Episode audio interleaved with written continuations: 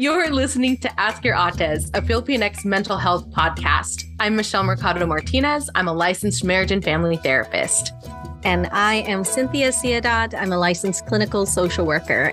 And a little disclaimer the information contained on this podcast is for educational and informative purposes only and is not intended or implied to be a substitute for professional mental health.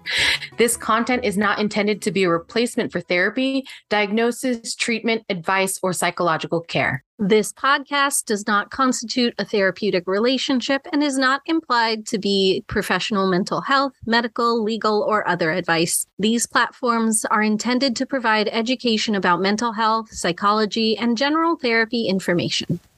If you are in a crisis, please call 911 or visit your nearest emergency department. If you're not in immediate danger but would like someone to speak with, you can reach the National Suicidal Prevention Lifeline at 1 800 237 8255. I'll start. So, I am Michelle Mercado Martinez. I'm a licensed marriage and family therapist located in San Diego. Wait, I used to be in San Diego. I grew up in San Diego. I am now in the Menifee area. Uh, uh-huh. and I want to acknowledge that I'm a settler on Luiseno land.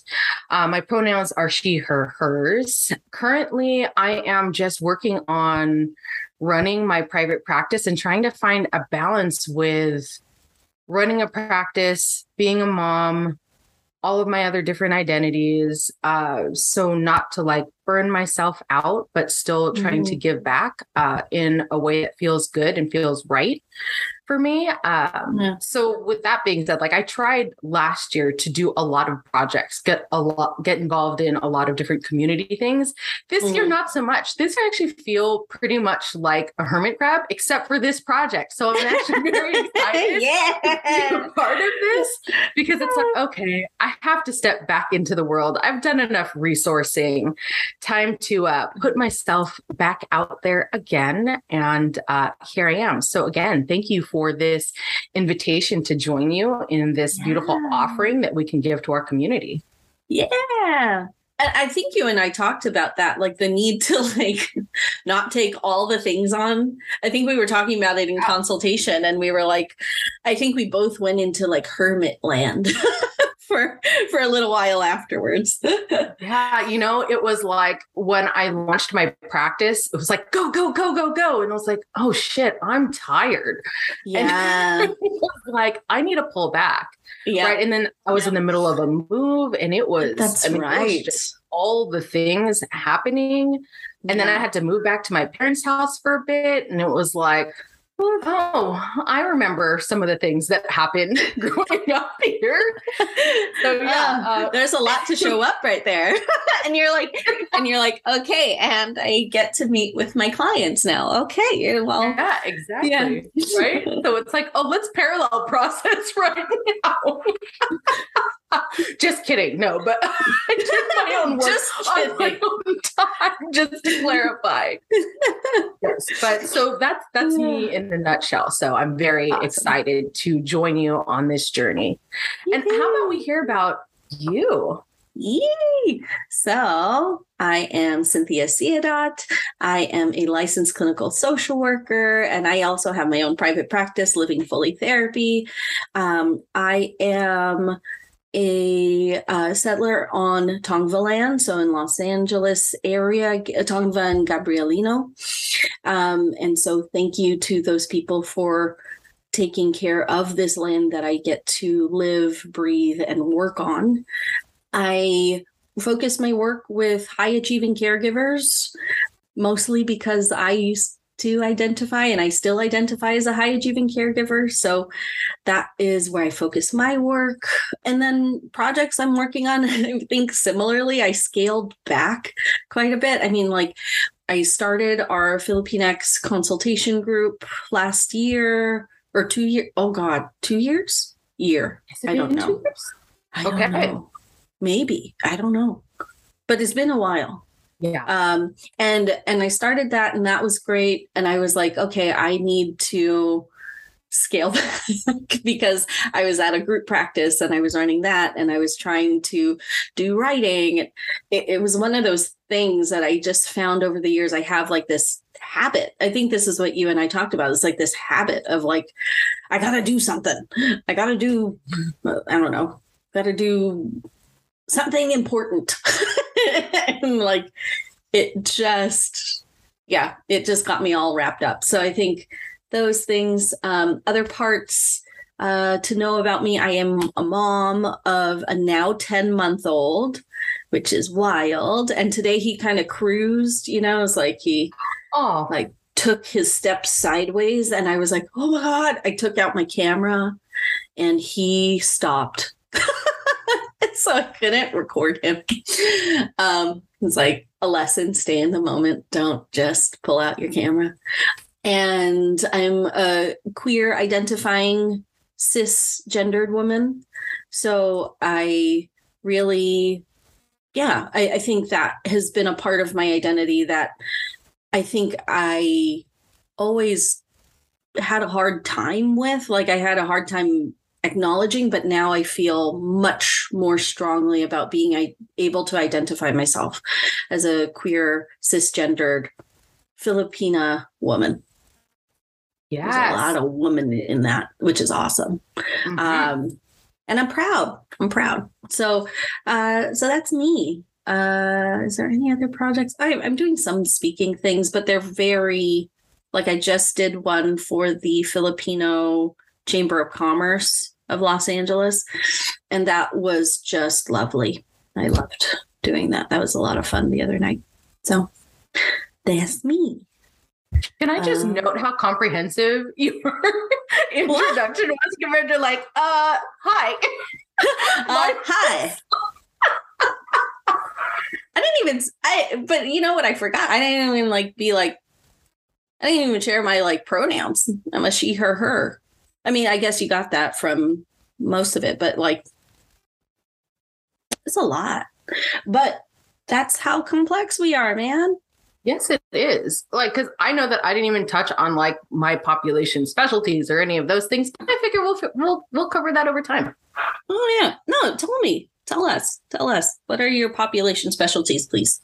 You know, I think it's very similar to what you were saying with the things that you worked on because I found that the people that I just like love, love, love working yeah. with yeah. are the people that I like. I was on the same path, but I'm just years a little bit ahead yeah because yeah. of the own work that i had to do. So a lot of my clients end up being people that are working through decolonization. They're working on intergenerational trauma.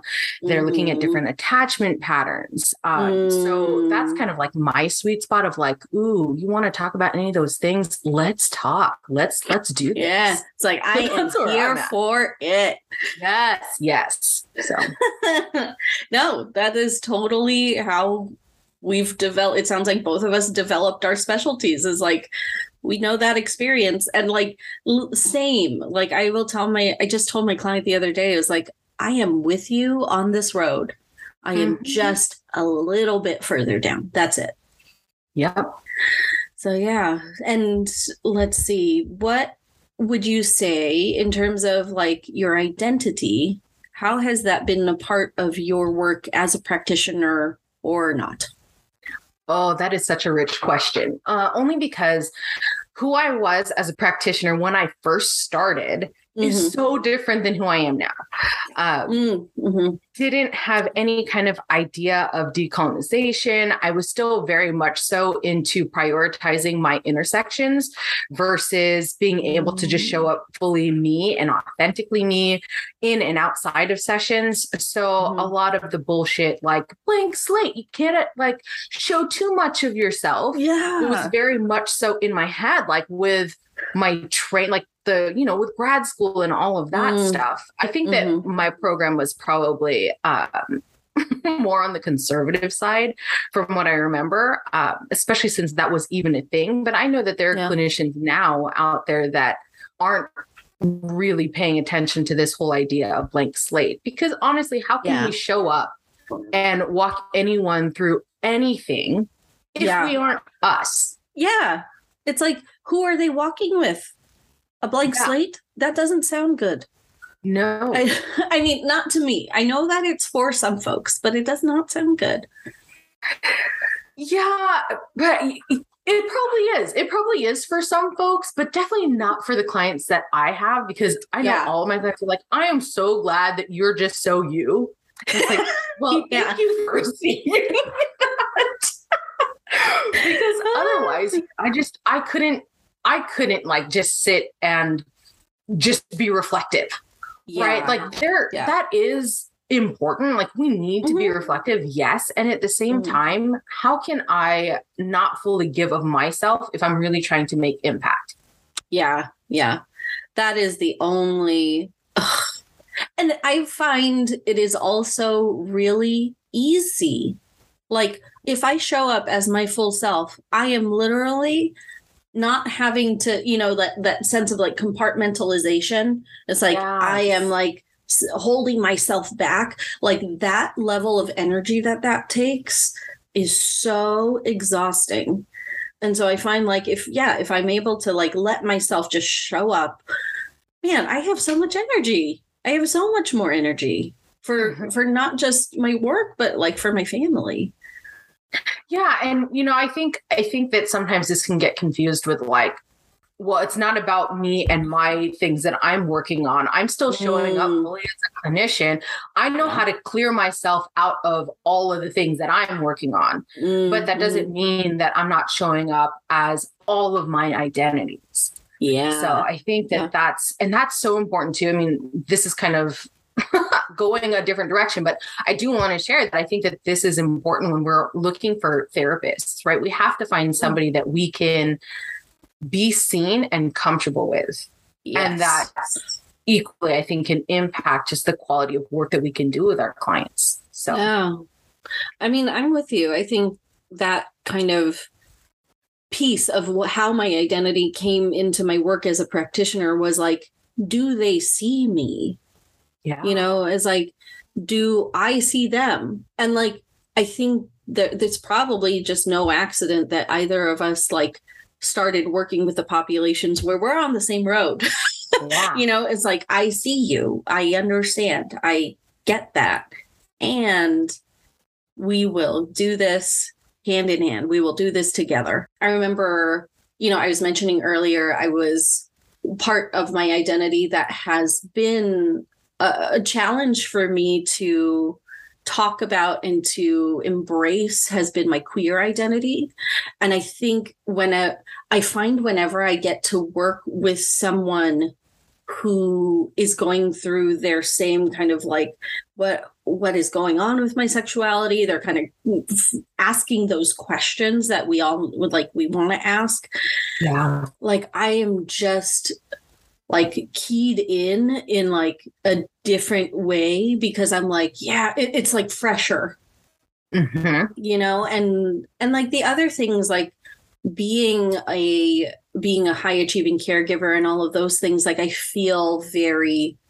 loving towards or like caring towards but i but i think yeah like when it comes to like my identity and how it impacts like me as a practitioner when me working as a practitioner i find that like for example example my queerness depending on the part of my identity that's getting pinged Yeah.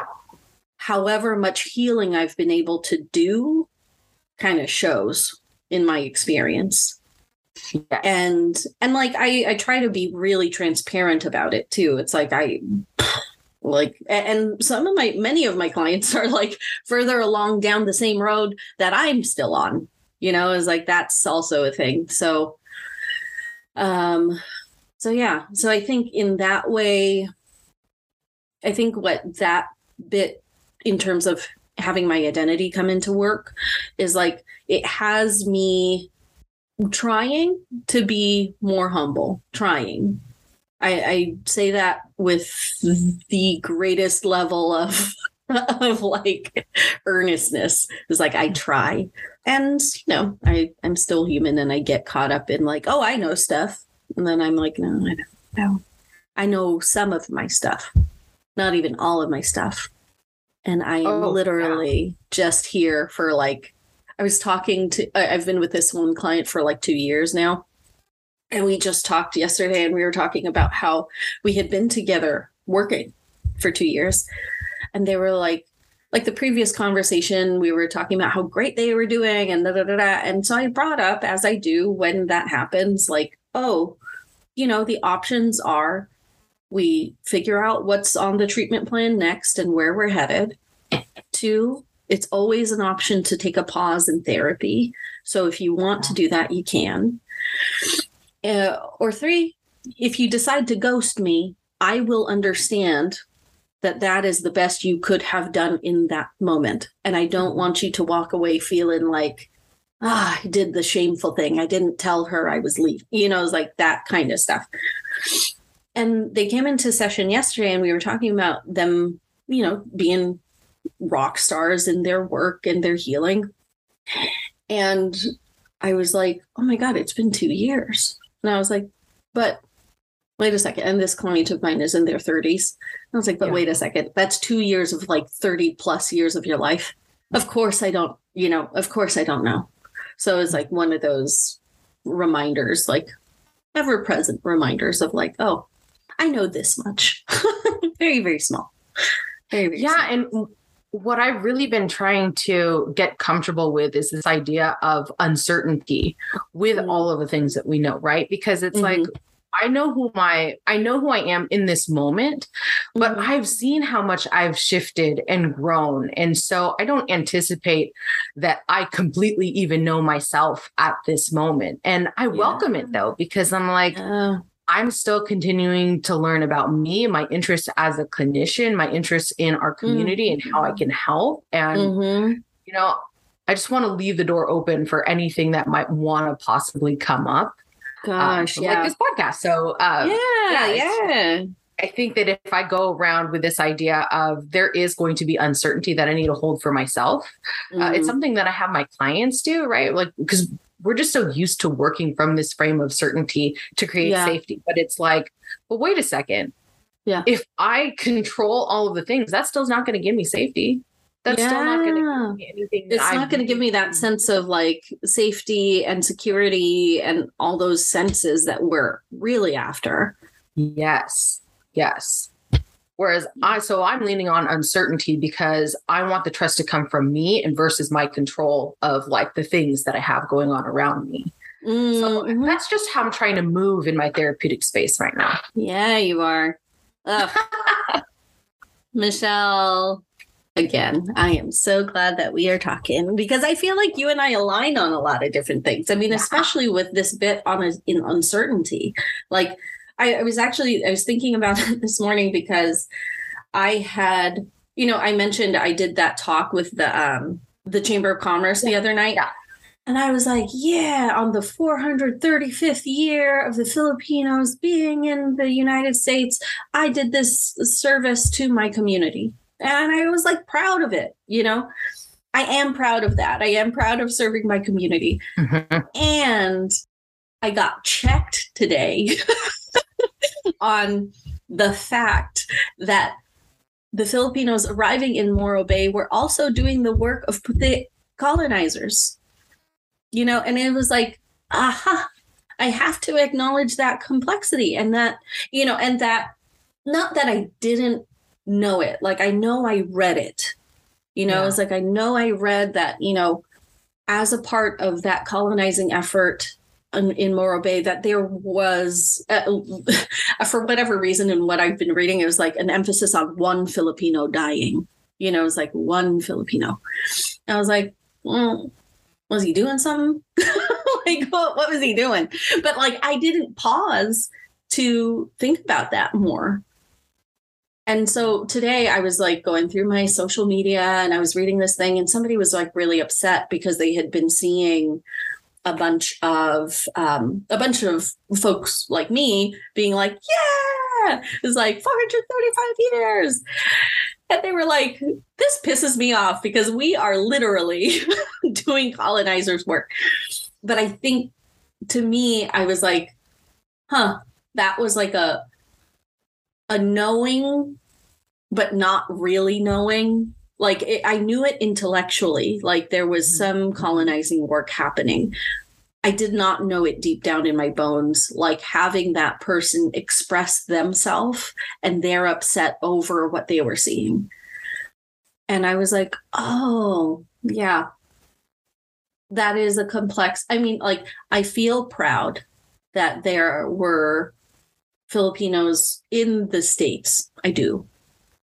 I don't feel it's like it's like doing the doing the work of well uh the colonizers but then also being part of the colonized. Yeah. Which is part of uh, the identity that i think we we all the filipino americans hold.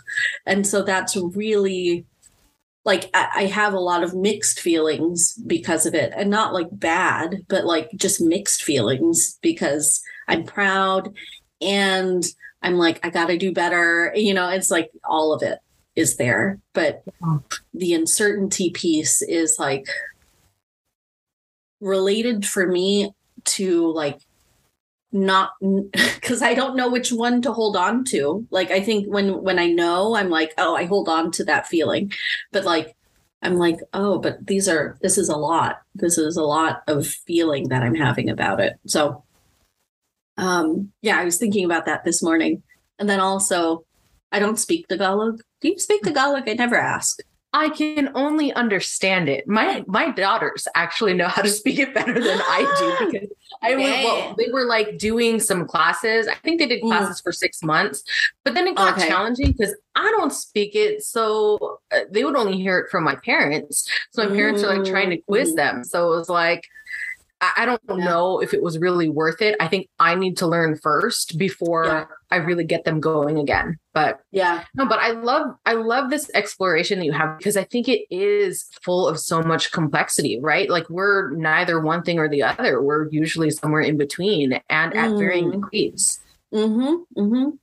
And like I you know, language wise, I, I, I brought up language because I I do I, I really don't right like, but the only phrases that could come to my mind this morning were, uh, "I won't go," or "Hindi ko mm. alam." Yeah, and I was yeah. like, "That's it," and I was like, "Those are the only things that I that I know that I'm saying, other than like hello," you know. Well, you weren't taught any of the like well, it's okay. So when I was young and went to the yeah. Philippines, my yeah. cousins would teach me like the funny things to say to people, like your feet smell. I'm like, you want me to like say this, but I didn't know. they're just like, say this. And you're yes. like, da, da, da, and then they're like, yeah, it's like this cousin that you've never met in your life. Go ahead and insult them and say that their feet smell. So, so yeah, I know like the phrases and the, the different insults that you could say. That is so good. No, no, that is not a not a joy that I knew. I I like literally I grew up with a bunch of other Filipinos and not a thing we knew. I mean like we we knew like insults like like ugly. Yeah. You know, it's like single worded insults or fat, which was terrible. I mean, like in the early in the 90s, horrendous. And even now, mm-hmm. my my husband was on a phone call last night and there was a tita on the line. Yep. And she just made this comment about somebody who's on the line, like, you're getting fat. You know, ah. and I was like, whoa, that we need to get rid of that. Stop. but but he was just like he's taken aback. He's not Filipino, he's Arab Persian. And so he's like, Tita, and like didn't know how to navigate the conversation because he was like, that is like very like pointed what you're saying right now. So anywho. Now I forget where I was going with this. Where are we going next, Michelle? Oh, we are going to um, what you might want to share about your own mental health journey with the listeners. Mm-hmm. I, for a long time, I knew I had a lot of emotions going on, but I didn't always have the words for them. the English words for them because there Mm-hmm. are certain emotional experiences that are also better communicated in Tagalog, for example, or in other languages or in other dialects. Um, I think that was a really hard part for me growing up. I, I've, uh, you know, just in terms of like things, uh, different diagnoses, and I think over time we'll talk about how I feel about diagnoses. um, Probably we probably feel the same way. you know um but like diagnoses i've been given in the past like I, I just for full on transparency this is a big part of what feels important for me and i know for you to get to talk about in in our conversations is just like i've i've dealt with depression and anxiety and trauma and um and just just like suicidality. I know that that has been a part of my lived experience. And those things i think uh, gosh it, it like really it really makes me think like i wish i had known more early on. And i guess that's also part of like why i'm doing this with you is like i want for there to be this dialogue happening out in the world so that people don't have to feel like am i what i'm going through is this normal? You know like is this a mm-hmm. thing um what is this called? It's not being too much. It's not being dramatic. It's not being like like spoiled or lazy or whatever any of those Yeah. connotations that get assigned to really difficult mental health experiences. I i really i really want to say like to folks about so about my own mental health journey the language of it finding how I- how to communicate it to other people has been really important to me um, and important in my healing. And it's something i still live with. So it's like uh, and i'll talk about that probably more in the future but like it is something that i still live with. So i think it's very much like it's very much still here. It's not a thing of the past. And we can live with our stuff um, and live well with our stuff.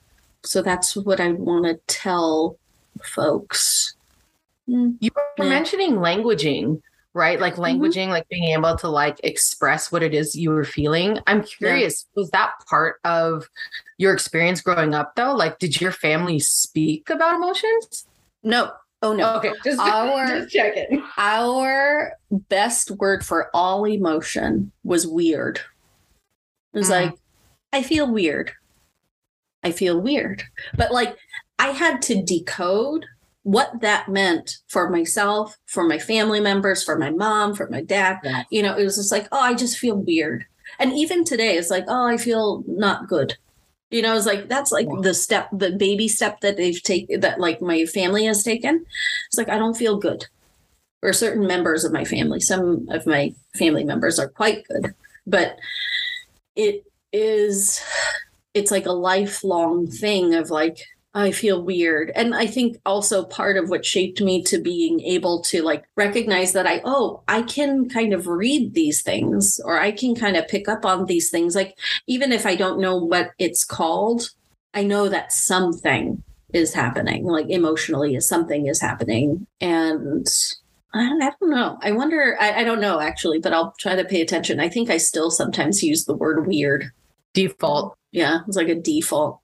funky. I, I I think I was like baby step funky.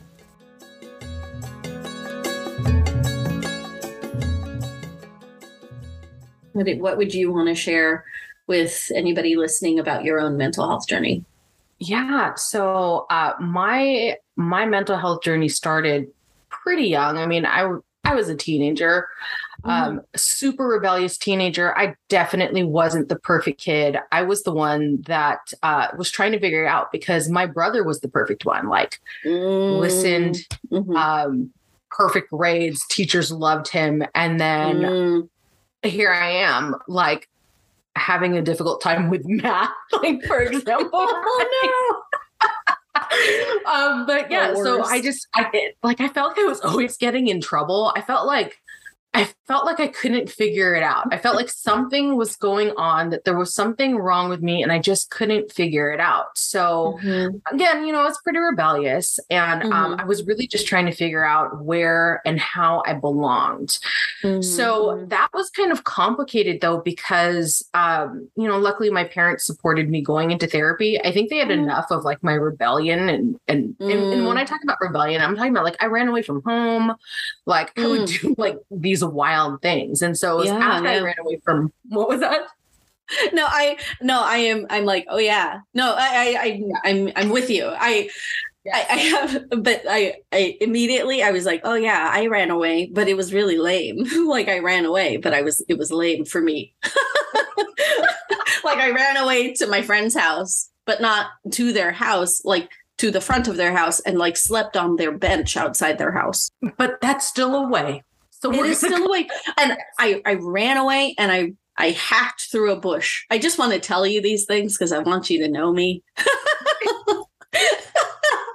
I like I love it. I went down the street and there was a big bush and like I just hacked away at it and like created a little cove for myself. I am totally getting the Homer Simpson going into a bush visual. Yes before my time. Yes, exactly.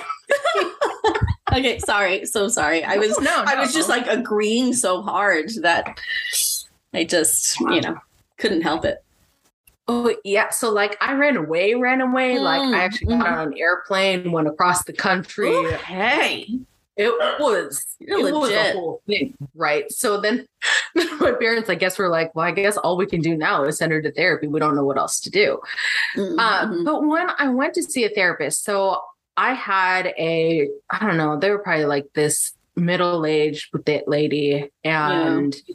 knowing nothing of our culture, right? Mm. So it was like, well, why don't you have boundaries? Why don't you have your own space? You need to talk to your parents about this. I was like, oh, this lady's trying to get me killed. Like, and I didn't, I couldn't understand the things that she was trying to tell me, but all it did yeah. was build up shame about how I was yeah. viewing me and culture. Yeah. Right. Yeah. So then it was like, oh, there's something wrong with me. There's something wrong with my family. Like, we're supposed mm-hmm. to have boundaries. We're supposed to like Ugh you know, not be collectivist or any of those things. Like I yeah. should be able to be independent and have my own thoughts, which, yeah, I mean, those are all great things. But when mm-hmm. you're a 16 year old that doesn't know shit about the world, hearing mm-hmm. how you need to talk to your parents about boundary setting, oh no like all it did was just drop me down into shame so mm-hmm. you know mm-hmm. that was i think the catalyst of depression anxiety there was mm-hmm. multiple traumas to be experienced as well and yeah it was just kind of like i went into the field because i was like i need to figure out why i am the way that i am because for the longest time i was like yeah. what is wrong with me right? Yeah. So it was like, what is wrong with me? Maybe if I study about how people are supposed to be, I could figure out mm. how I could be mm. better mm. and I can mm-hmm. figure out what was wrong with me. Uh, so yeah, I yeah. went into the field of very like no culture. So that's what I was saying, like sure. that blank slate, that blank sure. slate piece. It was like yeah. I didn't even know how I could incorporate it to now I'm like, yeah, let's bring in culture because it's like imperative. Yeah, it's imperative. So, it's just part of who we are. Exactly. It's like there's no way to separate it. So, mm-hmm. but before, again, because it was like, oh, I could I could compartmentalize like nobody's mm. business. Mm-hmm. I knew how to shut down identities like nothing else. I still have that ability if I'm going to be real. Oh yeah, yeah. It was like code switching queens. Exactly. right. So it's like, yeah. I know that I still hold, hold all of those things, oh, but oh, totally. I know for me, it was like, I had to just, I had to have answers. So again, there's that uncertainty. Oh, like yeah. yeah. oh, if I had the answers, if I have the knowledge, I can figure out what's wrong. Oh, yeah. Yeah. It, it was like such a, yeah, I hear that. I really resonate with what you were saying about like going to school and like feeling like I was learning humans. I was learning people. I was learning like how to function as a like and like there are beautiful bits of nuggets that I have gleaned from my private education, from my trainings, all of those things. But I think what none of it did, right? Like is is like value the experiences and the upbringings and the lessons that I gleaned not from school Mm-hmm. about how to be a good human and about how to be a healthy human. And that for me as a Filipino woman, a big part of me being healthy is my family. Yeah. You know, and like like I get that there are certain family members or family dynamics that can make things like it's okay to not be connected to them. But like there for me i think this idea of boundaries has i think you and i have talked about this but this idea of boundaries has had to be different than the western idea of boundaries Yes, definitely. like very very different and it has had to be much more flexible um because you know it, the complexity of like the relationship between like me and my mom. Me and my mom had a really contentious relationship and physically and emotionally and verbally abusive. You know it was like it's like a she uh she's still my mom. I still love the shit out of her. I still appreciate everything that she did.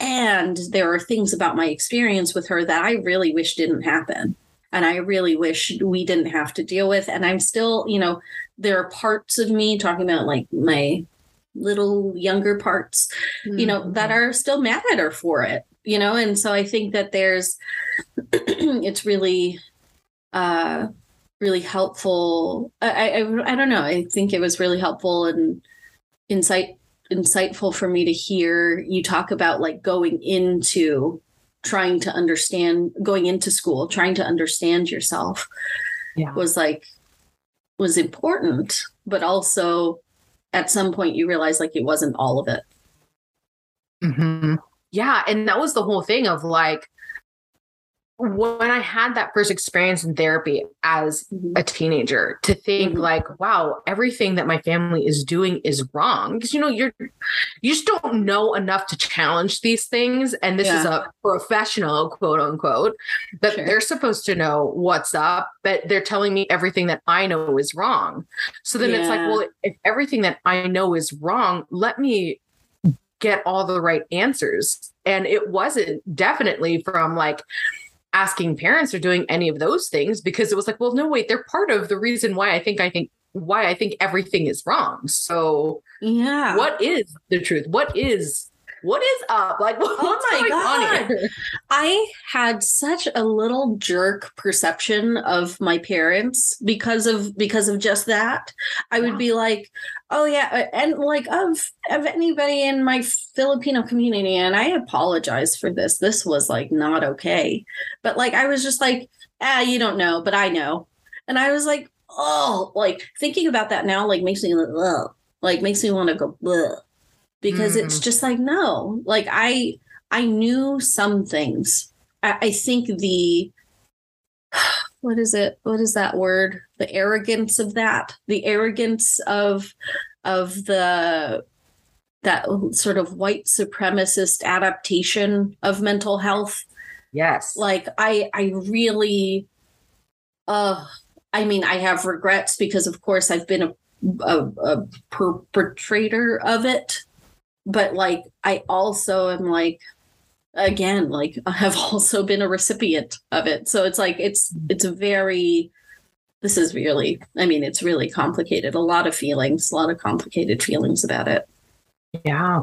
Yeah. yeah And here we are to sort through all of it, right?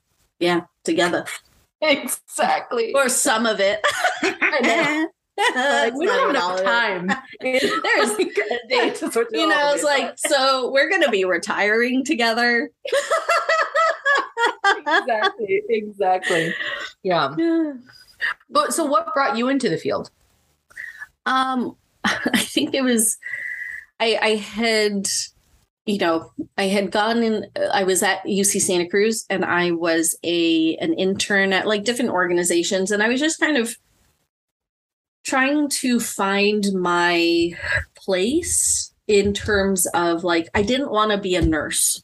You know, it's like I I knew I was with you. Like I am still basically allergic to math. You know, like I was like, that is not going to be my path. Mm-hmm. So I had mm-hmm. to find my path. And uh, you know, I tell this story to folks because I feel like it's a, it's, it feels, I mean, it's just real of my story, but like I wanted to be a musician. I wanted to be a performer. Yeah. And, and I did a lot of that in like in high school and stuff.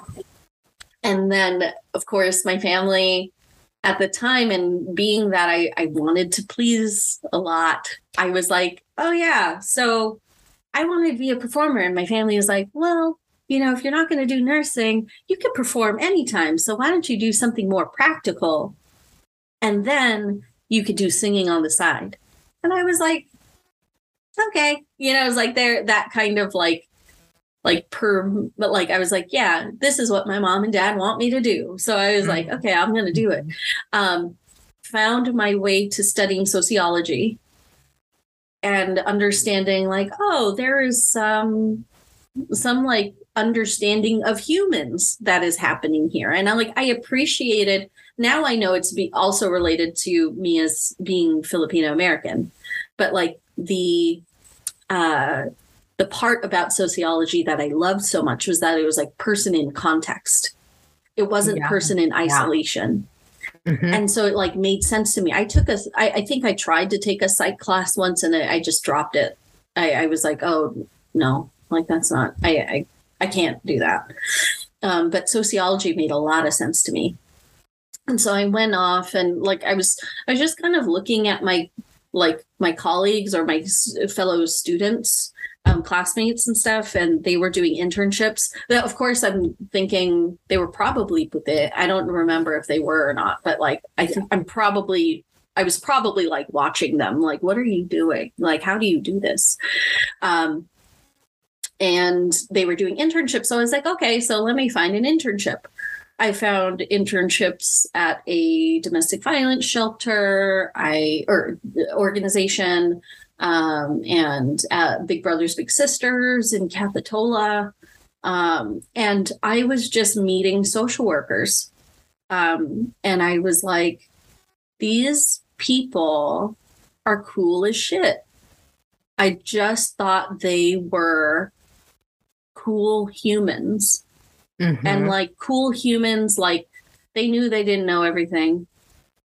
And they were curious, you know, and they were um, in leadership positions and in clinical positions and in teaching positions.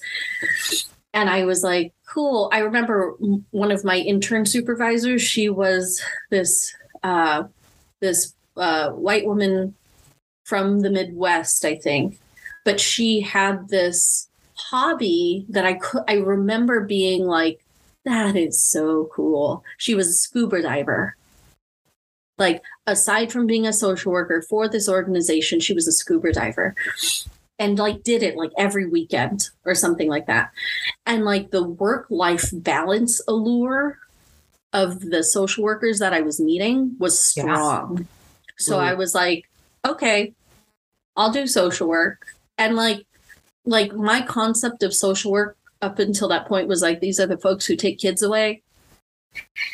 You know and and so like it was helpful to me to understand that there was more.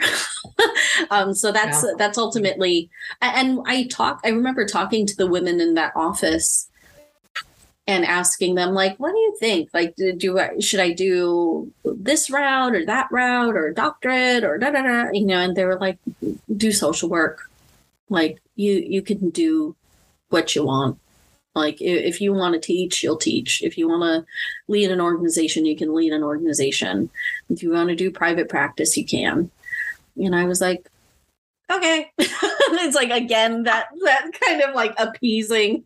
Yes yes. Um, but yeah, I mean, like, and then I applied. I, uh, which I'm gonna call. I applied to a bunch of schools, Michigan, S, uh, uh, some other schools in California, and Columbia. And Columbia was really like my um, hat over the fence school. And I was like, I don't know if I'm going to get it. I'm just going to just put it over there. Mm-hmm, mm-hmm. And I kid you not, like I remember driving home from one of my jobs after after undergrad. I was working at an assisted living. I was driving home and like of course wasn't supposed to be, but I picked up my phone and I looked and I saw I had an email from Columbia. Yes. Yeah. I immediately pull over and I read it and I just start screaming. I was just like yeah. Um, and so I think, and there was like a number. There were the other reason why Columbia was attractive was because it was in New York, and I had, I had a dream. I think it was partially related to wanting to be a performer, though. It was like being in New York. Mhm. I wanted Mhm. to be in New York, and Columbia was was that. So like I went there, and that's how I got into like social work as a field. So yeah, what about you? Yeah. So uh, I wish I had a really cool story about like the school that I got into, but honestly, like, so I was I was one of those people that I did school like my one year, my one gap year turned into like a decade Mm. gap space, I guess you could say.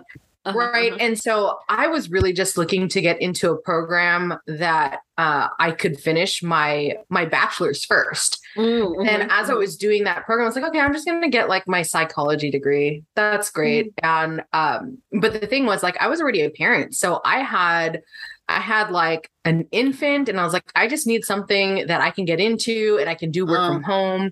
And so I had this hybrid program that I was in. Mhm. And then my uh, application process to get into grad school was so freaking basic. I mean, it was like, do you want to be a therapist? Tell me a little bit about yourself. What do you want to do in the field? Okay, you're in. I was like, okay, that's easy. You're like, and I'm in. yeah, I love it. And it was like, okay, you just want my money. Okay, that's great. Well, either way, I mean, I still, I, I, mean, think I either still way, they just want your money, honey. All right. but I mean, it had like great flexibility because when I got into my grad program, it was like, okay, I I had my I had my infant. Uh, Uh-huh, uh-huh. and then we well actually she was she was a toddler at that point. And then and then I was pregnant. So then I started my grad program pregnant. So it was just, it was a whole thing. I was like, I need to try to figure this out. I need to try to figure some sort of career.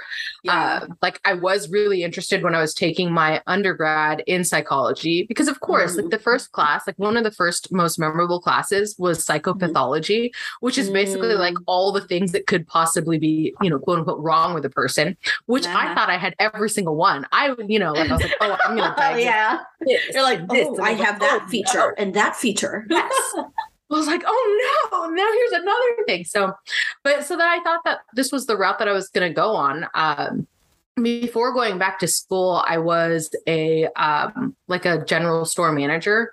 Like Mm, it was uh-huh. a complete shift in in careers. Like I was a general Yeah. store manager for Sephora, so I did that for you know a good chunk of time. But the one thing that I really loved about that job is they cared a lot at that point. I don't know how it is now, but they cared a Mm. lot about development of people. And so Mm, I would have to like work with my employees on looking at roadblocks and how do we overcome these different challenges. And so I just thought, okay, this is a natural fit. So again, it's like this idea that I'm going to help guide and direct people while also seeing what I can do to fix myself. So and it just just kind of fit and I was like, all right, this is this is kind of where where I think I'm gonna go. I mean, I ran away, I shouldn't say. I ran away from the field like after my practicums. I ran away Uh-huh. from the field for like a year because I was like, oh, this is too intense. Like I have to like be responsible to help Mm. people and I can't even freaking help Mm. myself. Like, oh Mm. no. But then Thank I got my like Yeah. I got my ass in gear and I was like, wait a second. I can't expect myself to be perfect in this role because that's not real. Like, what Mhm. kind of human is that that has all of their shits together at like any given point, right? Oh so, my god. Yeah. yeah. So it was a good learning to see, like, what was going to help people the most, I think, was relationally the way that I was going to show up in space. And so Mhm, mhm. I'm glad I came back. I ran Yeah. away for a long time. Fear is fear is a Oh. bitch, right? Yeah. oh my God. That is so real. I I am so proud of younger you. I mean, I mean that in the le- least like least condescending way possible. But like I'm like, No, I receive yeah, it. listen to your listen to yourself.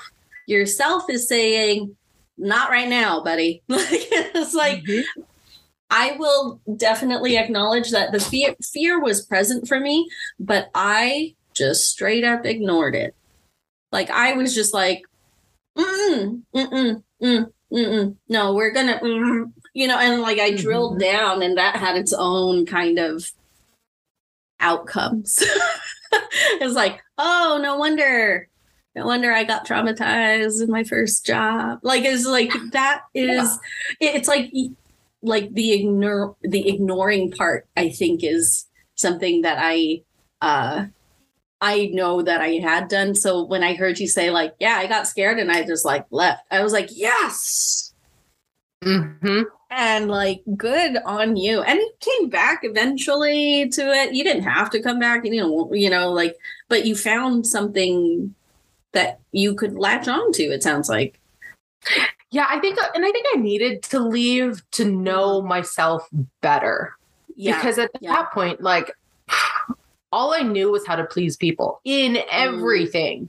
And so it was like Mhm, that time away. I mean, not obviously you can't learn everything in just a short amount of time, but I think that it really unlocked and accelerated a lot of the learning that I have now. Yeah, yeah. Okay, cool. And where, I I mean, I wonder, I know that we're rounding out our time. Yeah. Um, where, what's the last thing we've got here that we were going to talk about? I was, Oh, we were looking at so why the podcast? oh, why the podcast? Okay. Mm. Uh, you, why don't you start us off? Why, Yeah. why are you doing the podcast, Michelle? You know, I, I think that there's still going to be a lot of selfish reason in why I'm doing this podcast, in that I think that there's so much growth and richness that can just come from conversation.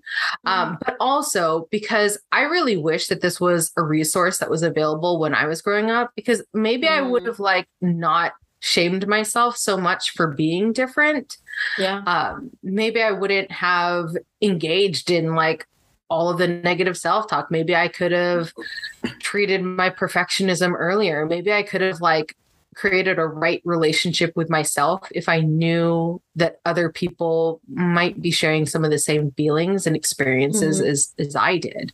Mhm. So I think that this is more so like a gift to my younger self Mhm. uh, of you know it wasn't available then Yeah. how can we help and reach others now Totally. Totally. I share that like, you know, wanting it for a younger version of me. Um I definitely I, you know, like I I'm so glad you talked about the selfish reasons for wanting this podcast. It's like, yeah, I want to I want to talk talk about mental health. I talk about mental health all day every or like most days, you know Mhm. but it's like it, it's just fun like i i want to talk about mental health it's what i think about and also like another selfish thing is like you're my colleague you're my friend i want to hang out with you and talk Oh. i want cynthia time i'm so selfish you know i want cynthia time uh, and and like I think you know I think this this so what I'm about to say kind of comes with a lot of background around working with my sense of imposter syndrome. Yeah. But I I have things to say and I want to say them. And like that has not been something like another this is another selfish reason but that has not been like a sort of go-to for me until recently. And, and like i feel like uh, if i can say it's kind of like for me my healing becomes i can say. Like i can talk. I can take up space. Um but then like it also I, I'm finding that the more that I say, the more that I share, like it's actually resonating with people. So I'm like, yeah, like let me keep doing that. Um, I think I mentioned to you when we were talking about talking about doing this that I was like, yeah, I want us to be like the ates, the ates who people turn to because they they know mental health because of their personal experience, but they also know mental health because they've been trained. Yeah. You know, it's like that it's like both. Um so yeah, and I think yeah, I think uh, uh it just felt like a continuation of the work that I wanted to do too of like destigmatizing, normalizing mental health dialogue. Um, I know that you and I like any consultation or anytime you know you and I just like hop on a Zoom for a little bit, like we talk and it is so mm-hmm. fun and it is so enriching for me.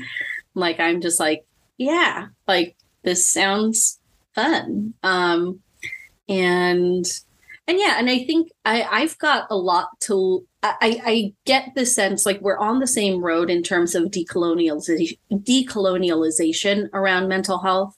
Yeah. And I see the journey you're on, and I want to be on that road. And I want to, like, I, I feel like I've got a lot to learn.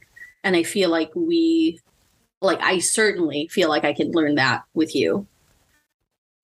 We're going to learn together because mm-hmm you know there's there's so much to learn but even everything you were saying in terms of imposter syndrome i have to share like even as I was getting ready to log into Zoom, I had to convince myself. I was like, you know your story. No one's going to question your story because it's your story and you should share it. And I'm like, I'm talking to myself because my nervous system was like, oh shit, oh shit, oh shit, oh shit, oh shit. Right. But it's like, it's so true that these are the things that we encounter because we're not we're not accustomed to taking the space that we can and that yeah. we should take up. Yeah. Right. Yeah. And so when we have like this people pleasing tendency, like we're not used to centering ourselves in conversations. So mm-hmm. it's like already threatening of like, what are we doing? But yeah. that's hard to convince ourselves, nah, we got to do this. We're going to do this. we're going to do this. And we're going to, we're to do it together because yes, we're in it. Uh, yes. Cause I think each of us independently like wanted to do some kind of podcast, yeah. I think, right? Yeah. And then like I was like, I am not going to do this by myself. I cannot. Like I, I need like I mean, just like uh, I've shared with you, like I I've needed our Filipinx consultation group. Mm-hmm. I needed my Filipina partner, clinician partner to do this with. So I'm really appreciative and I'm grateful for you. And I I'm so excited about doing this with you. I'm the feeling is mutual. Do you think everyone's gonna get tired of us like totally gushing over each other? Because I. I, I don't I don't know. I mean, like it's some good stuff. I mean, like I really uh I don't know. If they do, you know, yeah, I, I will send some love their way too. I, I is it a sorry, sorry, not sorry, sorry, not sorry. it's like I don't know. It's so good. It's so good. I and I I really thank you for pre, or like saying that, and thank you for like accepting the gush because I I gush. I'm a gusher. Mm-hmm. That sounded weird, but I am a gusher.